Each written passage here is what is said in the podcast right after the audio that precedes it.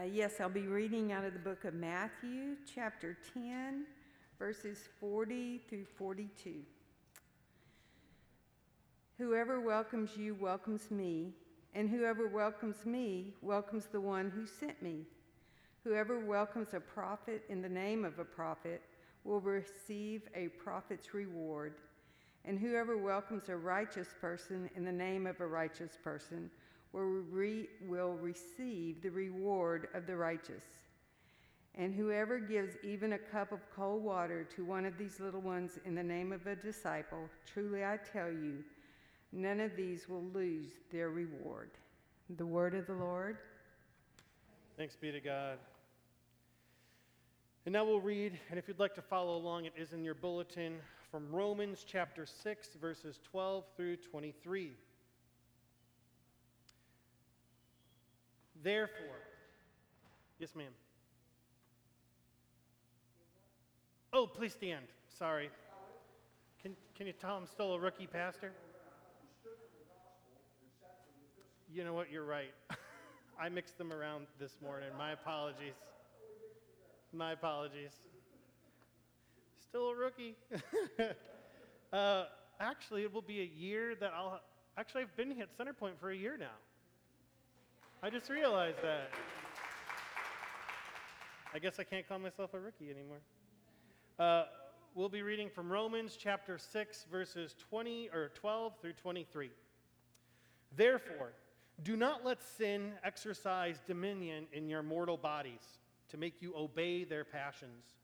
No longer present your members to sin as instruments of wickedness, but present yourselves to God as those who've been brought from death to life and present your members to God as instruments of righteousness. For sin will have no dominion over you, since you are not under the law, but under grace. What then?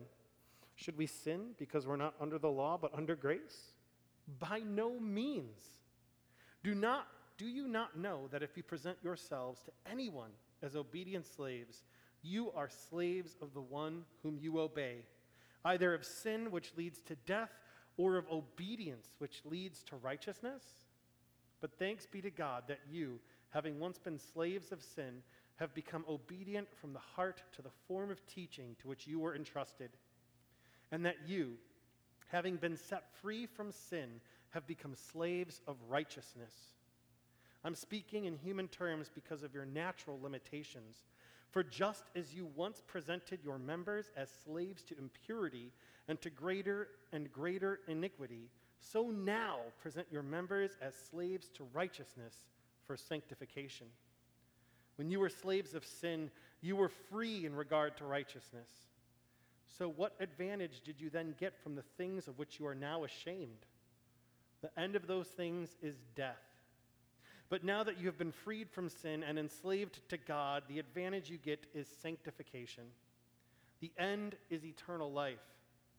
For the wages of sin is death, but the free gift of God is eternal life in Christ Jesus our Lord. The word of God for the people of God. You may be seated. So today we're talking about sin. And it's always one of those funny topics because uh, depending on where you go, people emphasize different things about sin differently. There are some traditions that are very hellfire and brimstone. There are some that focus on particular sins. But I'd like to talk about something uh, a little bit more general because while a lot of us can look at these words from the Apostle Paul and be like, okay, well, I haven't murdered anybody, right? Or I haven't stolen uh, from a bank, right? Uh, we can have these like particularly big, egregious sins in our minds. And we're like, well, I haven't crossed this line, and so I'm, I'm, I'm pretty good. But today I want to talk about a more uh, general view of sin, and that is missing the mark, which some of you may have heard before as a traditional way of interpreting sin. That something is not quite right. I want to take us, I want to allow us a moment to look at sin in your life, in your relationships, in the little ways and the little things that we do where sin continues to work in us. Now, I want to be clear as, as a people of God, Christ is working in our hearts and our souls, and every day we draw closer to Him. Every day we are on a, a, road to holiness in which God is continually sanctifying us. But sometimes there are sins that we let go just a little bit just because we don't think about it too much. Or sometimes we justify it. And that's kind of, uh, that's, that is, those are the sins I in particularly want to talk about today. So, as you can imagine, I've been pretty much driven crazy by my children over these last uh, several months. Uh, I love them with all of my heart and soul. But um, I'm also ready to also be committed. And I would be okay with that. um, uh, so I was sitting at my uh, computer working on something. I don't remember, recall exactly what it was, but I just remember hearing from the other room, uh, I think it was Silas, or it doesn't matter which one, it was one of them. And they just yell, I'm telling! and they'll stomp off to, the, to my office and, Dad! Right? And so I've gotten into a pretty good uh, uh, habit, uh, a good, uh, what's the word, Mo- uh, momentum, uh, something like that, rhythm, where I stop them and I look at them and I tell them, why? Why are you telling? What is the motivation behind this telling? Because, yeah, your brother might have hit you, but did you hit him back? Did you start this? Are you just trying to get your other brother in trouble? And then you find out quickly that the intent behind the telling isn't because they just want to tell dad because they're so convinced about the wrongness that exists in our house, but because they want to get their brother in trouble. You see, it's pretty clear, especially after you've heard the same story for, the, for 50, 60 times, that man, the motivations from this telling aren't pure. Yes, the brother may have wronged them, right? Yes, he might have got hurt, but that doesn't mean that why you're coming to tell me is innocent. And this strain of justifying something because, because they want to see one of their brothers get in trouble, that's sin. It's not just the action to hit, it's the desire to get the brother in trouble. Now, not all of us deal with tattling. In fact, I would probably say that uh, a lot of you don't tattle on one another. But how else does this justification, this anger, work in our lives? I remember, and uh, all cards on the table. Um, I'm a pastor, and I realize I'm supposed to be. Um, some of you might have a, a particular idea about who I am, but I hope my preaching totally diminishes that and blows that out of the water because I am not a paragon of virtue and holiness. In fact, I can see the pettiness in my own soul and the vindictiveness and in the anger. And pettiness, oh, I wish I could say I wasn't petty, but golly, sometimes I can be. Um, I was in a discussion with Jackie once, um, and I forgot exactly what the, the thing was, but I remember like I got angry and I got frustrated, and there were these little things that I would do based in that anger and frustration to let her know, right? I'd be like less affectionate, right? Or, I, I would, in my words, maybe in, in, in my body language, right? And I never said it out loud. I, heck, I never even said it in my own mind. But I know what the intention of that was because I was mad. That pettiness, those little ways in which I justify, you know, seemingly non sinful behaviors, that's sin. And I would argue that all of us deal with that.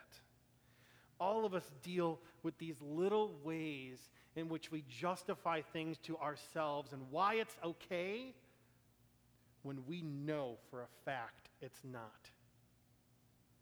It could be in, in how we talk to our neighbor or how we talk to our friend. It could be in how we talk to our family members, right? Those little words, those little things. I'm talking about the secret sins. Because I'm going to go out on a limb here and say that you all probably don't struggle with murder, and you probably don't struggle with theft. Maybe you do. And that you don't struggle with a lot of these big sins. And so, if I was to preach about that, well, heck, at the end of the day, we can all pat ourselves on the back for not being murderers and idolaters and all these other things and go home feeling good about ourselves. But what's the good in a sermon like that? What's the good in a sermon that doesn't convict us and move us closer to God or attempt to? So that's why I want to try and hit this a little bit closer to home. I want you I want to give you a moment to really think about this. The little ways in which you have justified those actions that may or may not be sinful, but they come from an intent and a motivation of wrongness, of a desire to hurt, of a desire to be vindictive. Of a desire to not stand up and do what's right. unless you think I'm just beating up on you, which isn't my intention. Um, the church has always struggled with this. Not just in these little things, but in the big things. Jonathan Edwards is known as one of the great uh, preachers of our time, an amazing theological writer and mind. Right? Uh, they say that when he, uh, like, he has got these sermons that you can read, and the big one that everybody knows is Sinners in the Hands of an Angry God.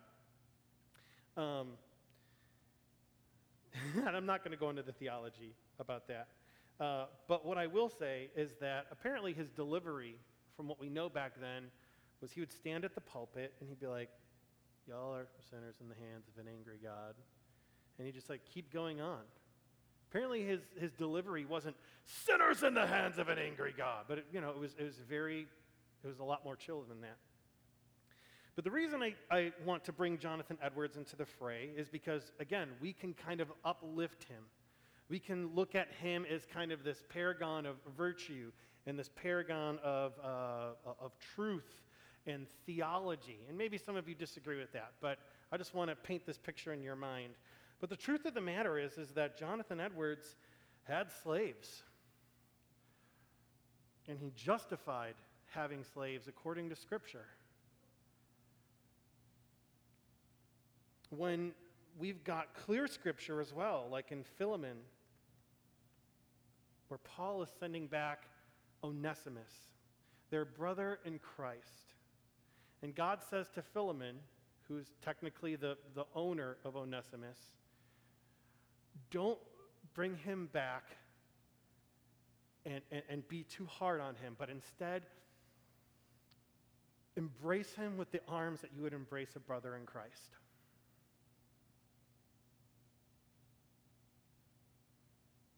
How many times did Jonathan Edwards read that?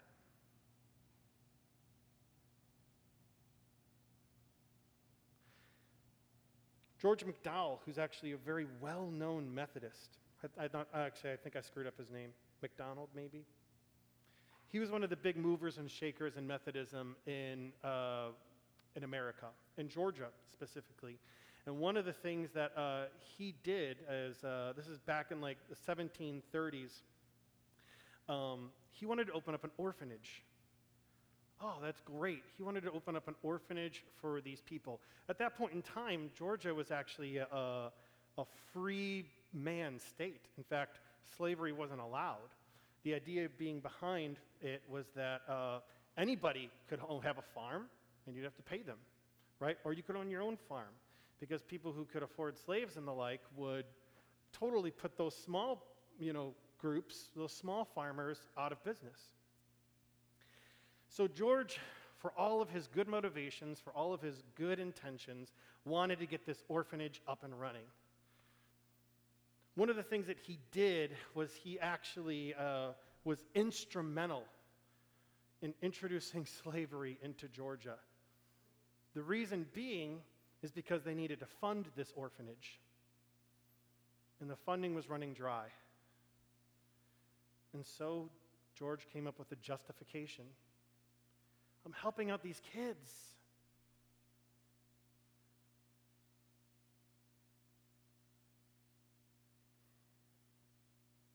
And as we know, it worked. George got his orphanage, and slavery was introduced into Georgia. The big thing that I want to talk about today is how we can justify our sin and how we can all the greatest motivations for it. Sometimes our sin is born of pettiness, like with me, or vindictiveness, like that of my children or even out of altruism, like George. That doesn't make it less sinful. That doesn't make the consequences less severe.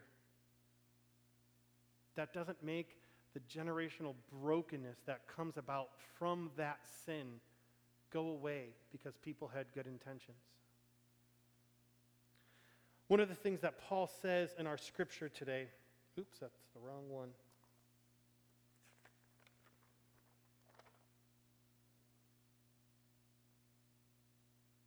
Do you not know that if you present yourselves to anyone as obedient slaves, you're slaves of the one whom you obey, either of sin, which leads to death, or of obedience, which leads to righteousness?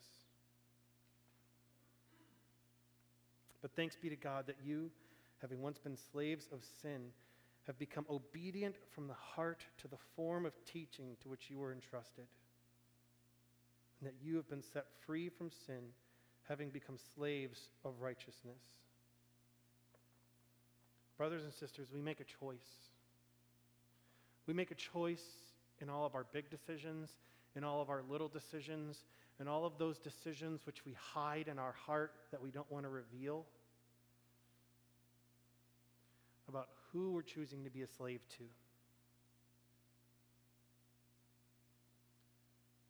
And it's not just a one time big decision, but it's a decision we make every day. It's a decision we make in every moment. It's a decision we make when we refuse to hold ourselves accountable. Because that's an opportunity for reconciliation, for repentance. Uh, one last story and then we'll close. Today, I made breakfast for my boys before we left scrambled eggs. Mixed them all up, put them in the pan, put some toast in the toaster, got it out.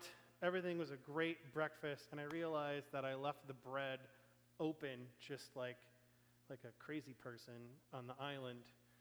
I didn't even like I didn't even do the thing where you like tie it up and then like try and put the heavy bread on top of the opening. I just left it wide open because I'm a monster. and so one of the things I did was I saw that I did that, And I remembered the other day how I yelled at Josiah for doing the very same thing. So I had a moment. This is a good teaching moment. This is a good discipleship moment. And I, I took the bread, and I'm not trying to puff myself up or anything because, well, I, I sinned. I broke. And so I grabbed the bread, and I said to my boys, guys, um, I want to apologize. I left the bread open. The other day, I told you to close the bread. this seems like a silly example. I know. I fully realize it. The other day, I told you guys to close the bread, and I want you to know that I screwed up. And I want you to know I'm sorry. And like, Dad, no, no, it's no problem. Dad, don't worry about it.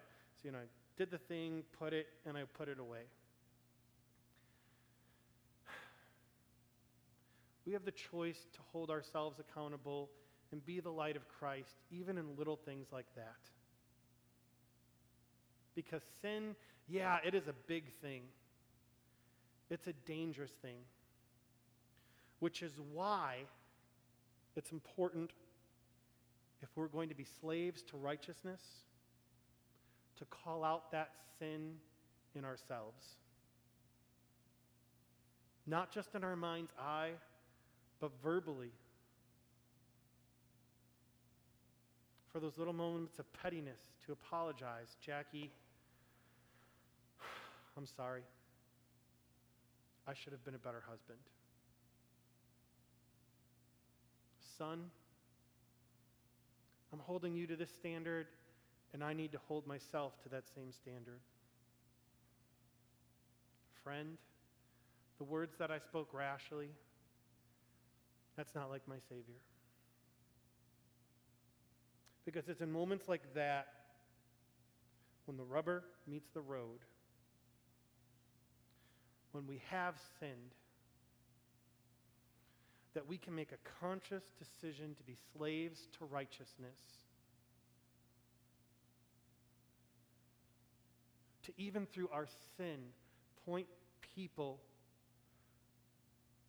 towards a bigger truth towards a bigger honesty, towards a bigger righteousness, towards a bigger goodness than we can possibly made, be made manifest in ourselves. But maybe through that one apology, that one moment of holding ourselves accountable, we might be able to do it for the people of this world. That in our weakness and in the moment we're the most vulnerable, people might be able to see Christ. You see, this isn't just a discussion about sin although it is, and it's important for us to be convicted by it. But this is, these are opportunities for people to see Christ made manifest in you.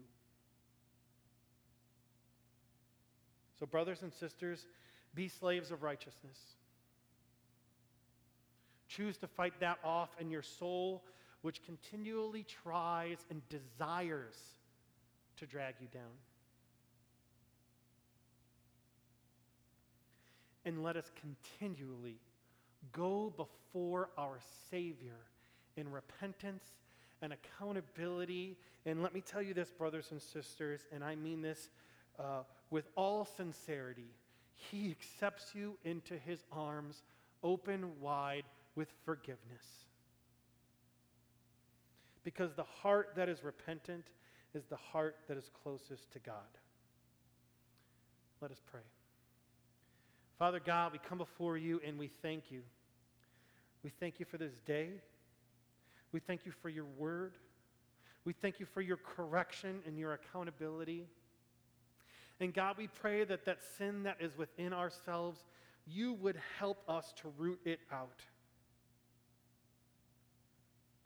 That which m- puts us off the mark or taints or corrupts our little actions, that God, you would root it out.